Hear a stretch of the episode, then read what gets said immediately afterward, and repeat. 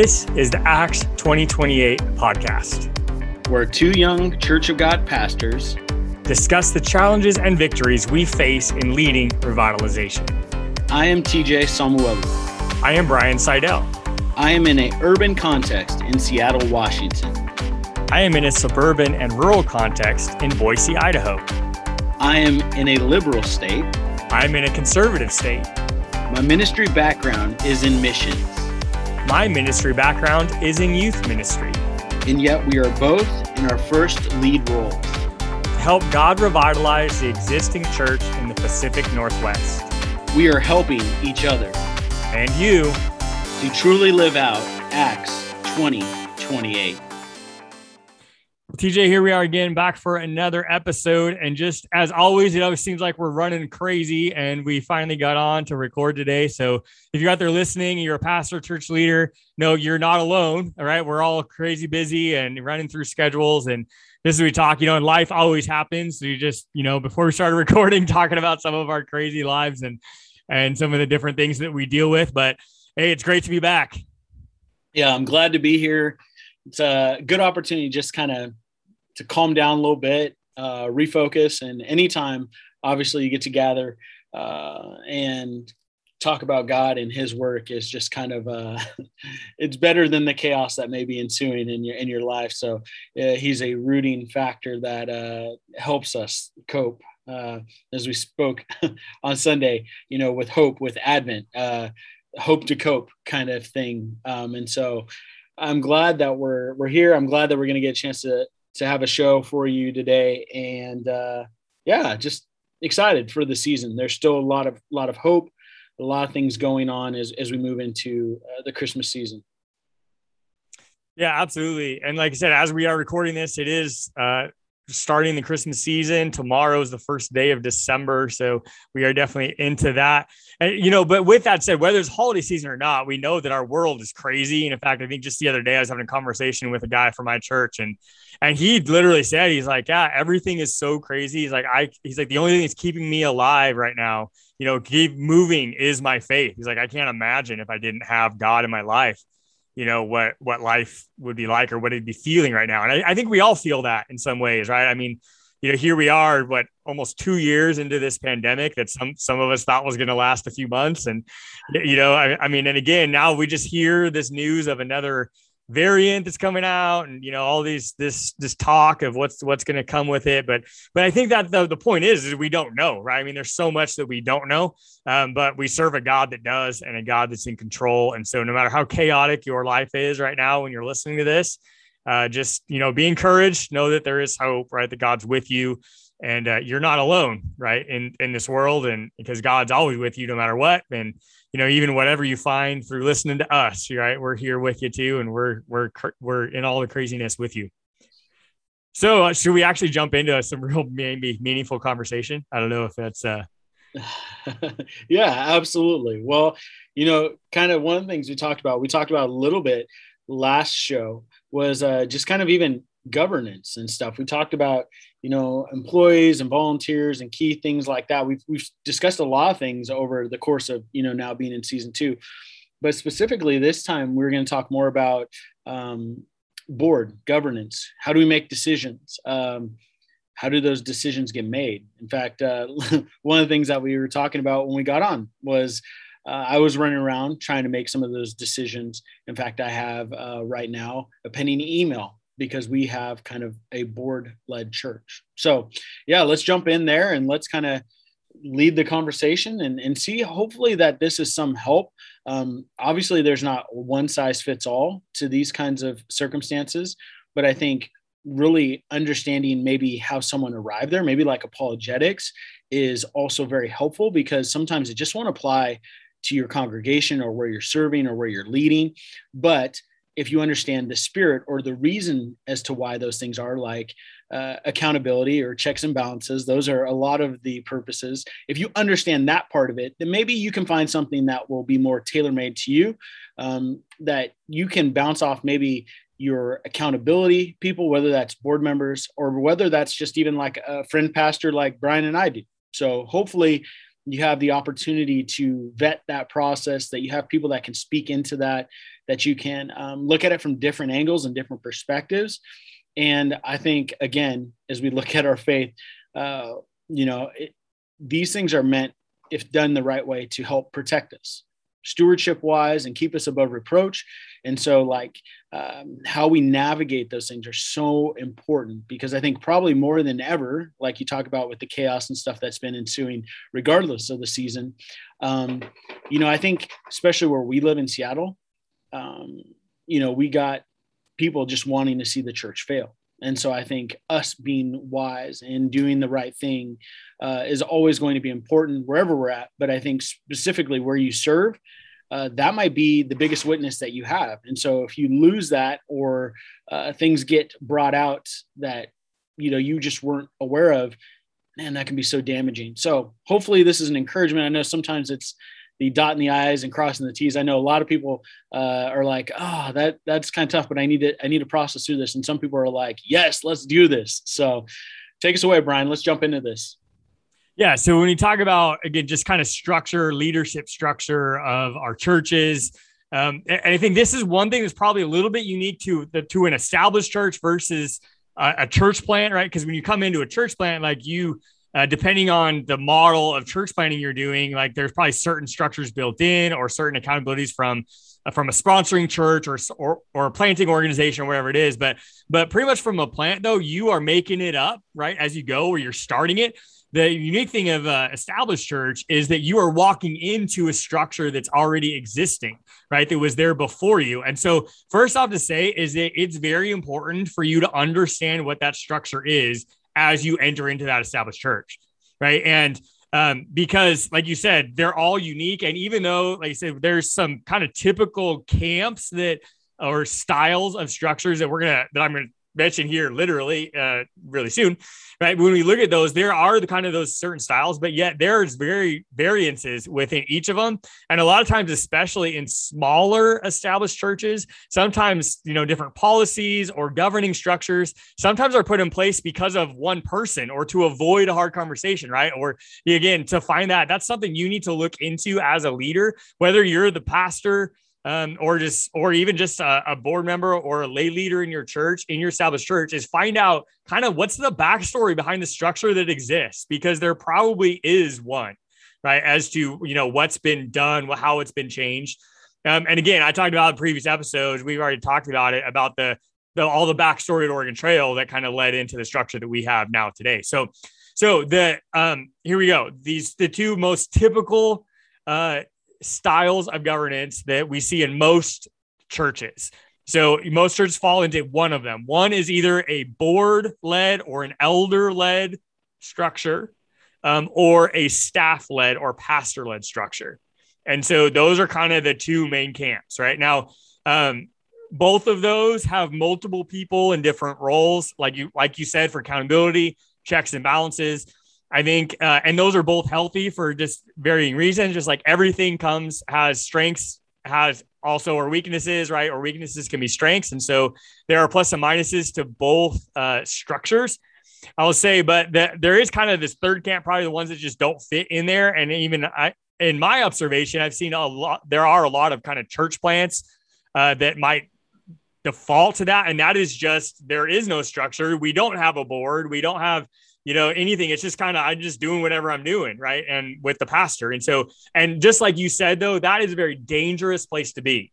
And i think no matter where what environment you're in whether you're in a place like seattle like you said there's people that want to see the church fail um, or, or just or even even like in idaho where it's still you know more of a, a conservative type of place but yet there are still people out there that don't want to see the church you know um, thrive right or or and and the other side of it is for people that um, and again which is probably another conversation but which is why churches have to have liability insurance all that because um, because some people can see dollar signs when they look at the church, right? As far as you know that they can come in and like take advantage of the church, and and unfortunately, right, we continue to just read articles and hear about churches that get sued all the time, uh, you know, and and so again, part of it is having a structure, whether it's a staff structure, or a board structure is to have that set up, that accountability and uh, checks and balances, so that it's not just lying on one person, right? So that so that there's not just like a blank check for somebody who's too happy to come in and just take all the assets of the church. So, so again, I think just to say that is that the structure is important, right? And so with that, um, you know, whichever structure you're in, it's just important to know what structure you have, right, and what the pluses and minuses of those structures are. So, like you said, you said you are in Fairview is more of a board driven church. I'll tell you, and I've described where Oregon Trail is more of a staff run uh, structure currently.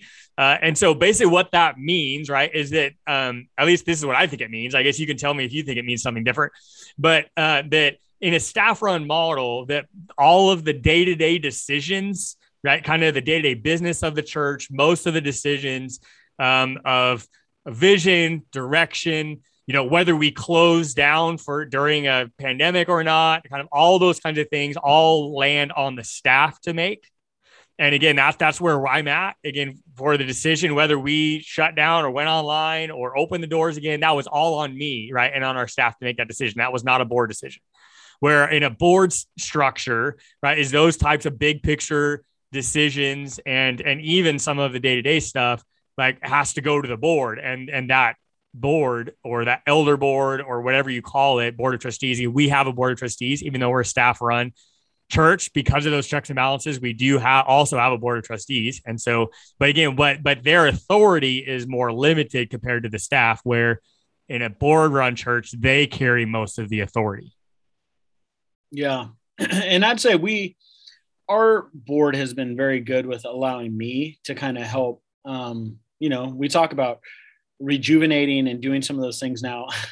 Some of those have been handicapped as we've talked about you know with being in a pandemic of how we would want to um, you know kind of have a new uh, opportunity to go into things and, and encourage others. But we just want to make sure that you know that we're doing those and they help. You know i think for us those decisions are made for me uh, to make. But at the same time as i'm going through this as a first time lead uh, like for bylaws, like even we're supposed to meet quarterly, but um, I asked to meet monthly still because I was hoping during this time that this would help create a bridge that they would see how I work under um, stressful maybe circumstances, maybe less than ideal as a pandemic may be, um, and so you know really that they can see that. And so although we've only been here now, you know, getting close to two years, that in that time because of the processing and because instead of meeting quarterly um, they've probably gotten you know closer to like five years worth.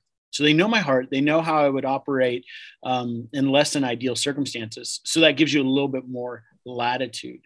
And so i think part of what you're going through and, and like you said different than um, you know some circumstances but i think having a an understanding of prior leadership. Now, this isn't one of those things of like you talked about this with, um, you know, with DB and some of those things, not from a negative standpoint to air the dirty laundry, but understand how did this work and what was the pre-existing kind of status quo, because I think that kind of helps um, or gives you an opportunity kind of where maybe you could pivot uh, a bit.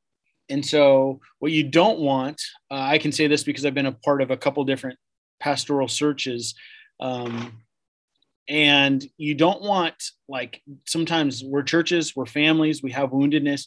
You don't want to be a power grab for those that are maybe um, on the search committee or in the place of authority um, because oftentimes they're coming from a woundedness. And so they're like, our last pastor didn't do this. So we want to make sure this pastor does this, this.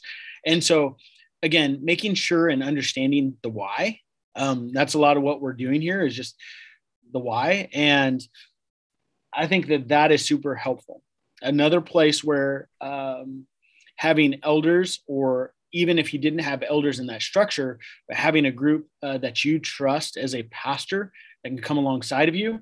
Um, if you're a visionary pastor, you need people around you to help because sometimes you can see A and Z, you don't know all the other letters that kind of go in there to bring it into focus. And oftentimes, if you're at, like you said, a smaller church, you need those lay people to help launch that because if it lives and breathes only on what the pastor can do, it will be limited in nature. There will be a ceiling on it and it won't be able to flourish if uh, someone else doesn't have uh, leadership in it or a passion for it even if they just take it on because you took it on and said oh yeah i'll do it pastor and they don't understand the vision or you're not speaking into that person in that capacity um, that's also going to be a spot where it can get sticky wickets a little bit there for you so again those are just some of the things i think we fall more in line with um, you know with covid and some of those things kind of like you just described brian that i was uh, allowed to make those decisions. And I don't make those alone, even though that that falls to me. I still solicit help from those that I trust. Some of those being on the elder board, um, some of those that are, in this instance, we have like a, a lady that worked uh, as a nurse and she worked for the school districts. So, us having a child center, she was one of the people that we could ask, like, hey, what have you done historically um, as a nurse? What would you do in a school setting?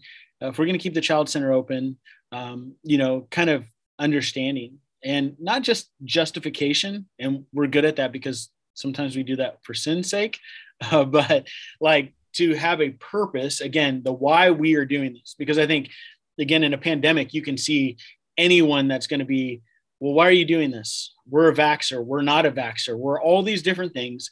And so you can't make it all right. But I think if you can at least explain that. Not everyone's going to get on board, not everyone's going to love it. But if I've always found that in those processes or with elders and you're vetting that process, if you process through that with some intentionality and with other people speaking into that, and you have a why, it just didn't come out of, you know, thin air and you didn't just say, well, this is what we're going to do because, uh, like you said, whether that you process that with your youth pastor, your worship leader, any of those kinds of things, that gives some validity to it. And it wasn't whimsical. I mean, I guess as leaders, as we're going through this, we never want to just throw something out there just to be like, oh, yeah, I think that that was a really good idea and not go through it at least. I know we've all done it, but like that there's just points where, you know, you run it through. Often cases, uh, I know in our instance, uh, our wives can be a great sounding board. Uh, that might not be a good idea, or that's a great idea. Um, or maybe they come up with a really great idea that we take credit for. I would never do that. Um, but those kinds of things, as you're working through, as you're processing these things, how do you utilize your board, whether they are the one that's leading the ship or you're inviting them into a conversation to have some say? That's also going to have some buy-in, like I said, for um, you know helping lay people, those kinds of things, because you can have more ambassadors it's kind of like this thing that we do called discipleship, I think. So, uh, yeah. Yeah. Yeah, yeah, no, and, and, like you said, I think it it does all kind of meld together, and I think that is to say, even though we are in a staff run model at Oregon Trail, like I still I still take things to the board, um, you know, and and even and a lot of times we have these discussions. I'm like, okay, I'm just coming because I want to know where you guys are at, right? Like not, um, you know, again, I, we don't need a motion or a vote necessarily. Uh, but I do, I want to hear from you, right? Like, hey, this is what I'm considering, or these are these are some options in front of us. Like, what you know, what what would how would you advise? And, and again, because those those board members, at least again in our structure, like they are um, they are the ones that set the budget. They are the ones that oversee policy, right? Like they again, we do have a motion, a vote, right, to set policies and those kind of things. But again, they they are giving I mean, basically through those, especially those two main avenues, they are showing me like what the sandbox I have to play in, right? They're like, again, you are in charge of everything inside these boundaries, right? And like, so again, beyond that, like there's this is your responsibility, your decision to make. You have the authority to say yes or no. Um, but like I said, a lot of times I do come to them even on those decisions that that are on my shoulders to make. I still want to hear from them because again, our board is elected um, from our congregation, and so everybody who's on our board of trustees, um, they're elected by the congregation. They represent the congregation, like I said, to fulfill those responsibilities. And so, and that's been one of the things that I've consciously tried to do because I am on the nominating committee for our board. And so I do have a lot of influence into who gets on the board. And that's one of the things for for me is uh, is to make sure that our board like adequately represents our congregation and so i want to have some diversity on our board and so for us like again a mix of men and women a mix of different ages a mix of different phases of life right? I mean we have some retirees on our board and we have some that have young kids right? And we have ones that have kids in college. I mean there are you know, again, it's a mix of men and women that's on our board. And that's that's one of the things that I purposely try to do to make sure that that that our board does adequately represent, you know, the um our, our current congregation.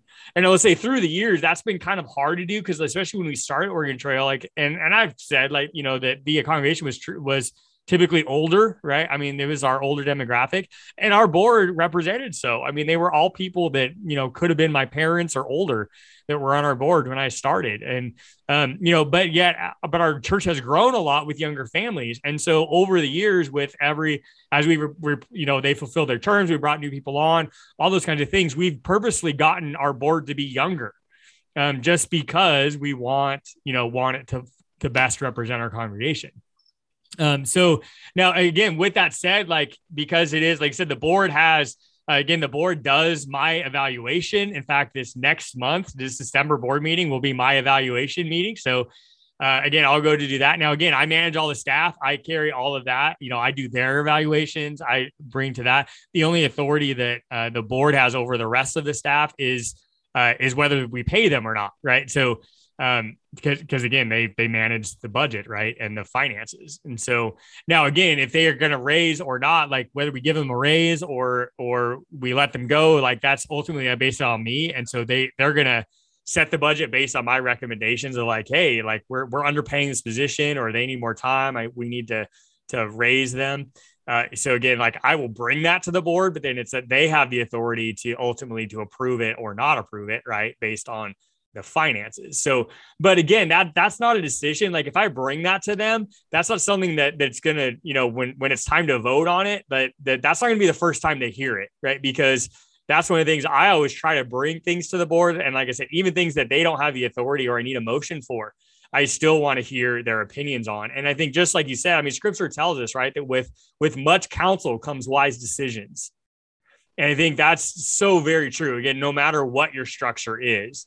And um, so, but again, I think it is highly important that you know uh, what decisions you have the authority to make as the pastor or as a lay leader or a ministry leader or even a volunteer, right? Again, like, okay, um, you know, what, what kind of, what kind of, uh, you know, plastic bags we put in the garbage cans? Like, is, is, is that a decision that you can make, right? As a volunteer, or is it one that has to go up? And again, it seems like that that's just very trivial but but the reality though is that so many times right like it's the water's so muddy in the church about who makes what decisions.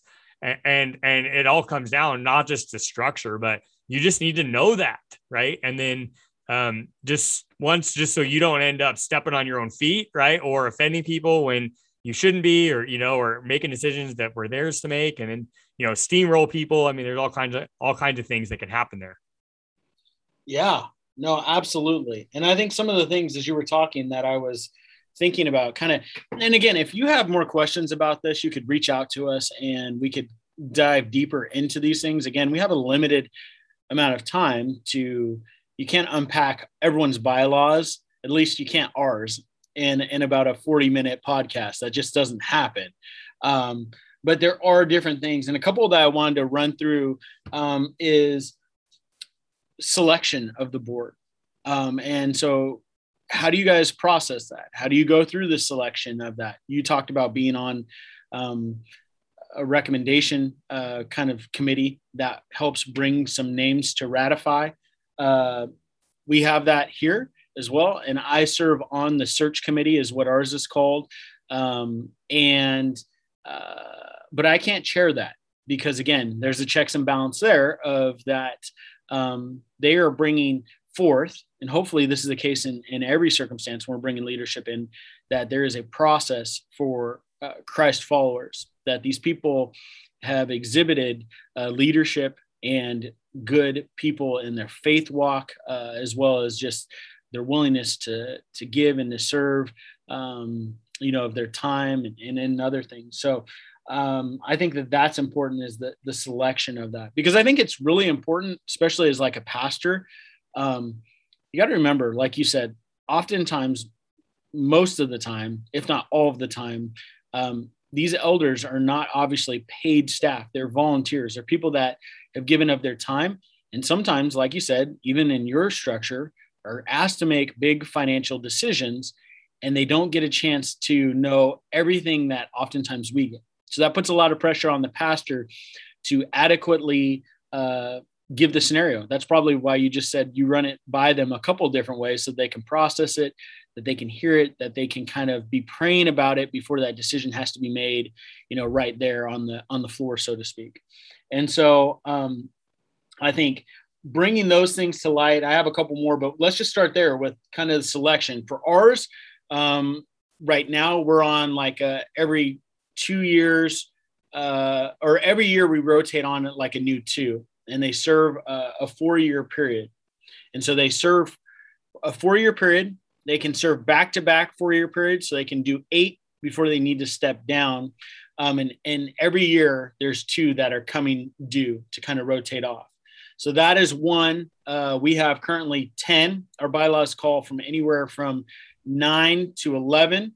Um, we have 10, which is kind of a, a hard number because uh, you could find yourself in a tie at 5 5, and, and heaven forbid that we would. But I get a vote in that. And then the nine voting members, we now have seven, uh, we call them resident elders. And then we have two non resident elders, and our bylaws call for them to be um, credentialed through Church of God. So we have two non-resident elders, and that is a huge uh, help to us because sometimes, again, not only are they serving God in a different capacity, sometimes they have uh, different resources. Maybe, um, like for one of mine, it was the one of our past senior pastors for here, and he was the intern before I got here. So he's been very connected. I think he he jokes about being at the church like six times. So from he was here as a young kid, his parents moved to take over farming in Wisconsin, then they came back and then he was the lead pastor before we got this the site where we're currently at. Um, and then he's been back as an intern and stuff. So he talks about how he's been back. So he speaks to the historical view. Why did it come to be this way? Uh, what was the thought pattern? historically this is who we are this is part of our dna even if that's changing um, and then our second uh, non-resident elder is uh, through church of god ministry. He's on the executive team. And so that helps us stay connected there but also uh, through global context and some of those things.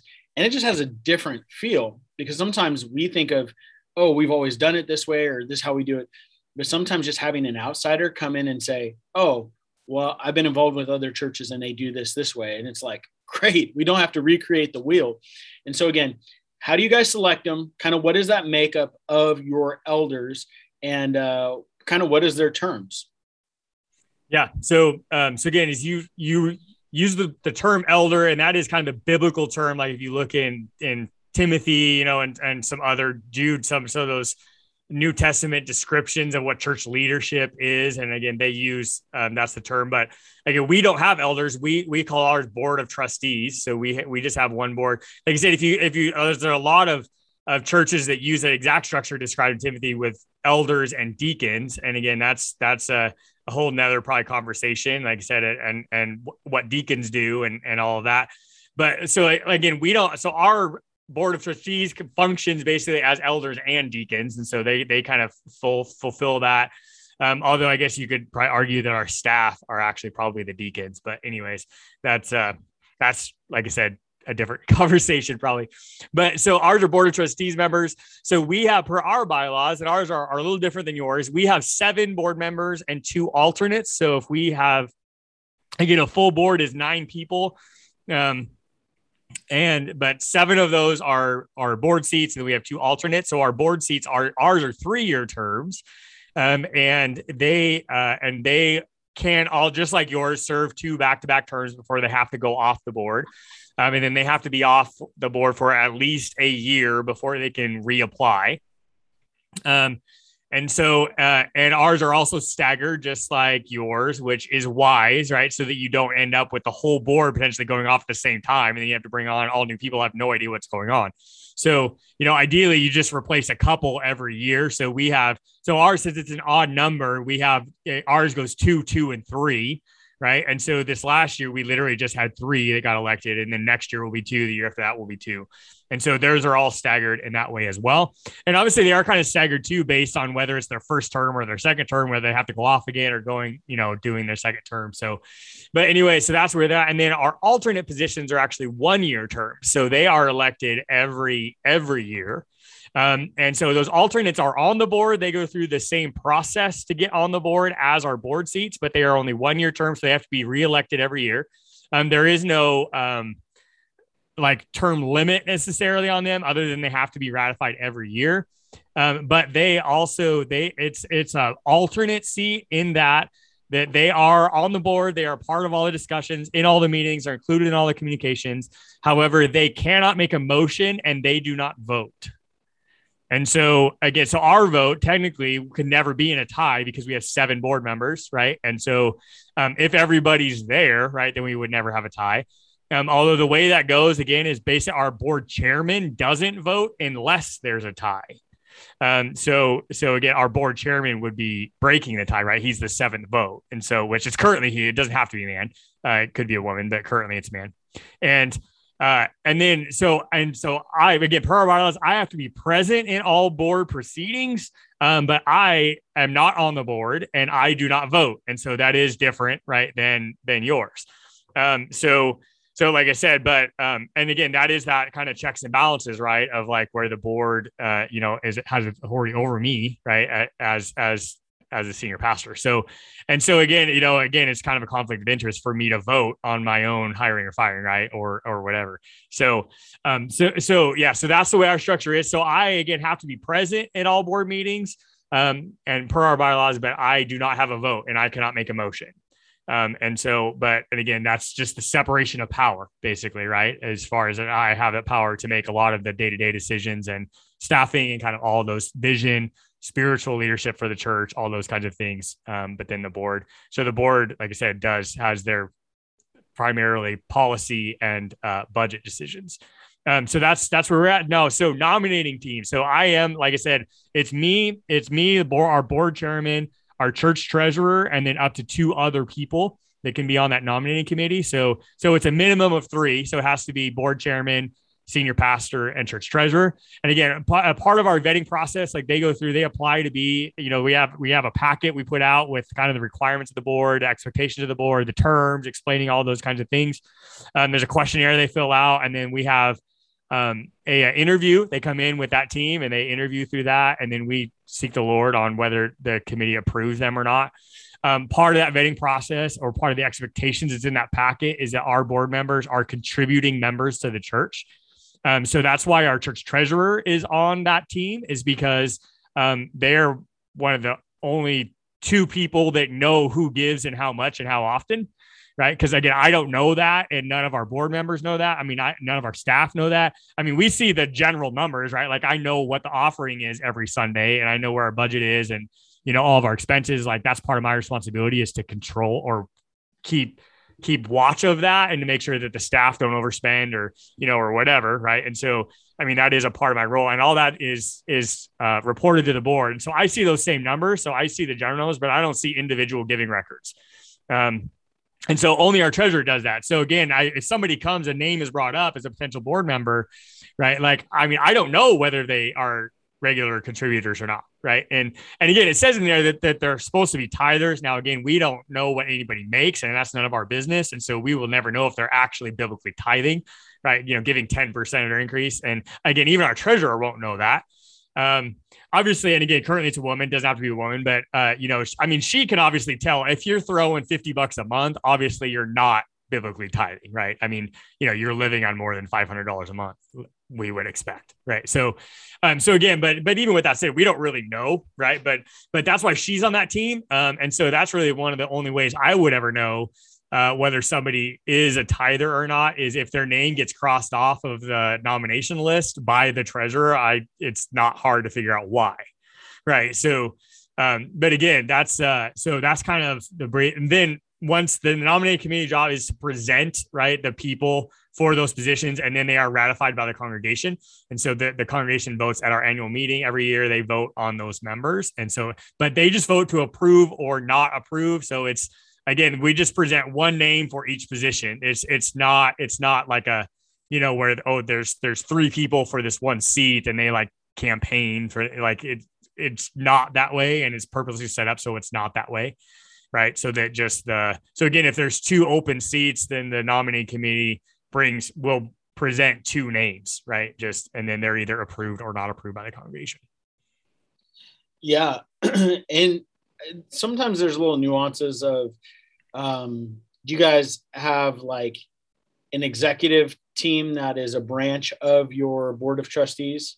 Um, that's how it was when we were like say at vancouver. They could go into executive council. So meaning anyone could come to an elder or board of trustee meeting but when it went into executive council or those that were there those ones were a little bit more um, private by nature. They dealt with some of those more specific things. Like in your instance it would be like the wage of the senior pastor and some of those things because some of those things they keep kind of more close knit that that's not everybody's uh you know thing as far as like oh the pastor makes exactly this amount and the youth yeah. pastor makes this amount. So there's some again checks and balances not like a veil but again those things can be very um, divisive i think. Like i've seen that in the past like for oh well this youth pastor should do a lot more then and they should make a lot more you know we talked about again previous show about if for you if they're not able to do the sole purpose that they have at that level, then they will be a part time person. So um, we had kind of that. Here we have kind of that same thing, maybe in a, in a finance committee. So again, it our treasurer is a guy, and and it kind of holds those things um, together. But we meet and we discuss some of those things, um, whether that is uh, maintenance or some of those things as well that uh, that are going to be check written things. So uh, we have that do you have anything along those lines and executive kind of council or so yeah, I, I mean, well, I mean, our board of trustees is our executive council. So, okay. um, so yeah, it, but same thing as far as like, I mean, our, you know, our meetings are open. I mean, any anybody can come to them.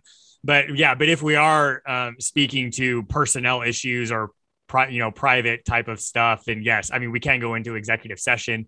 And again, and that is where again, like anybody who's not on the board, you know, officially um, is is not in privy to that conversation.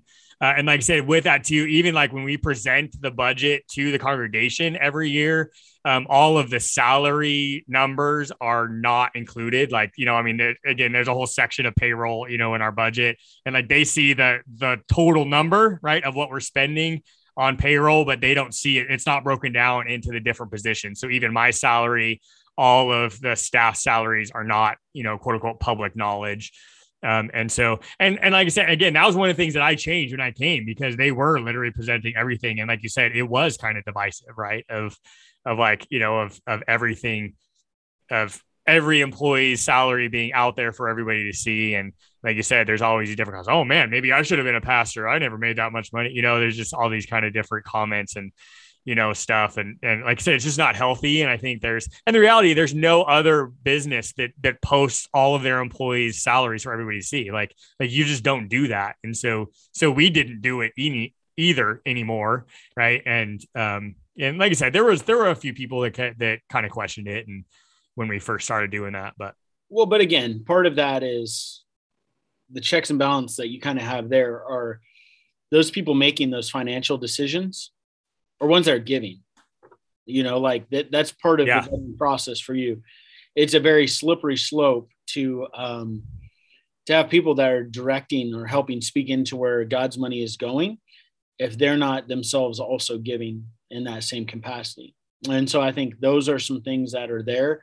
I mean, I've served on staffs where um, if you're not tithing as a now this they do know what you make there as as a, as a being on staff. If you don't tithe, um, then that's a fireable offense. Like that's how serious they take it.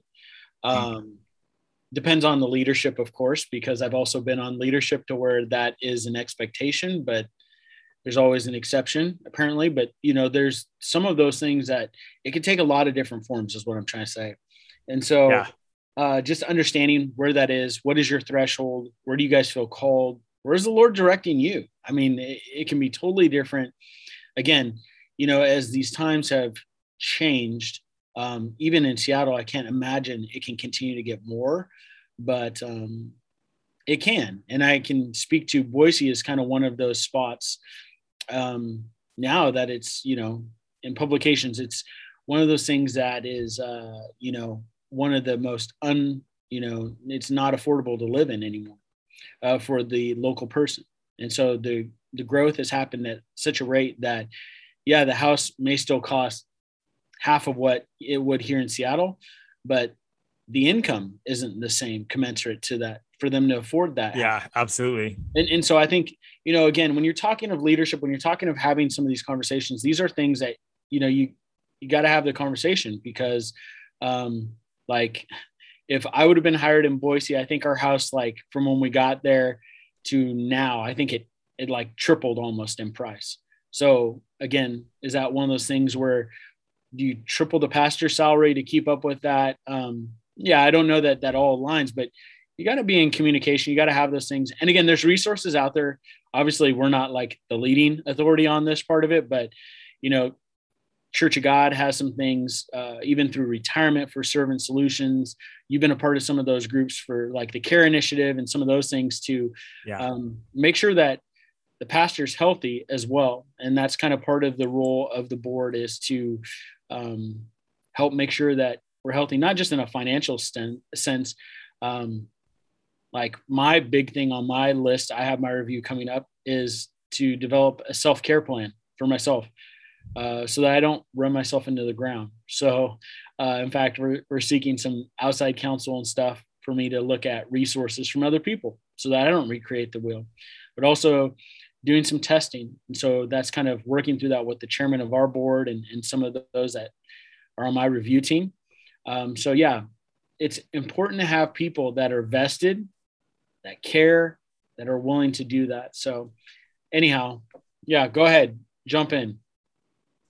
Yeah, and you know, I think, like I said, as we just kind of wrap this up, I think um, to say is like when it comes to our our governing structure, whatever the model is, if it's staff driven, if it's board driven, elder driven, you know, elder deacon board, um, you know, or even if you're just doing it by yourself, right? I I think the important thing is to build in these structures, right, and these checks and balances because any of these structures can work and work well. Um, I, but make sure that they are even tested a little bit. And just like we said before, every, even a horrible structure works when everything's great. Um, but I think probably one of the best things that have come even come out of the pandemic is every structure has been um, has been tested, right? Because on who makes what decisions and and like I said, it, it just with the pandemic, because there's been decisions that have, have been had to have been made that that we didn't ever think we were going to have to make. And again, whether those are financial decisions, you know, are we just how are we going to hold services? You know, are we going to re- require masks or not? Right. Like, I mean, all those kind of things are decisions that, that all have to be made. And yet these different structures, like the process of that, of arriving at that decision is different. And so, um, again, I think just as we said, no matter what structure you're in, make sure the one that you have a structure, uh, make sure that uh, there are checks and balances in that structure so that again all the weight is not on your shoulders right as a single leader. Um, and also so that it's it's also defendable right? Whether it's especially for financial things um, or or even any of these other decisions that uh, again that, that you can't just be taken out right or fired for you know a, a wrong decision or or something like that as well. And so again it's just really important to have that. And so just know your structure right? Um, build one if you don't have it and and seek counsel. And like you said, whether it's outside counsel, they said that that's one of the pieces that you have in yours that we don't have at Oregon Trail is you have some outside influences are built into your board. Now, now again, that's something that I've sought, like you said, like I've I've sought that community and in you know in Church of God and in in with other pastors in our area. Again, I have people I can call that are in Church of God or outside of Church of God or in other denominations that I can ask questions to, like, man, how do you guys deal with this? And you know, again, and every denomination has its kind of different structures built up. But I think we see the importance of that, right? And and through that. Um, now, again, what's kind of opened up, and that's typically what we do, right? Is we like, oh man, that's a good idea. We need to dive deeper into that. And I think probably next episode, just as you talked about, is a self care routine, right? Like, kind of how are we evaluated, like sabbatical. I mean, that's all kind of into that realm. And I think that would be a great thing for us to talk about as well. That is connected to our board and our structures, but yet it's, it is kind of a separate thing as well. So, um, you know, we, we can definitely jump down that rabbit hole next time. Uh, and, but hey, it's uh, been a, a, a quick time, right? Because our time is already gone. And I think, um, with that said, though, uh, again, church structures, it seems really boring, right? And it's just kind of like, you know, it's something that you can easily avoid or just throw off. But again, if you hear anything from this episode, just know that it's, it's, it is important and you need to know what it is. And, uh, and so that you can function with it and it can do what it's supposed to do, which is help, help you protect you and your church and all of God's money and God's time and and you know and God's mission, right, of the church that we're supposed to accomplish. Yeah, I mean, in some instances, it's a insurance policy to make sure. Um, in some instances, you're the youth guy, but I was the Bible teacher and stuff uh, at a high school.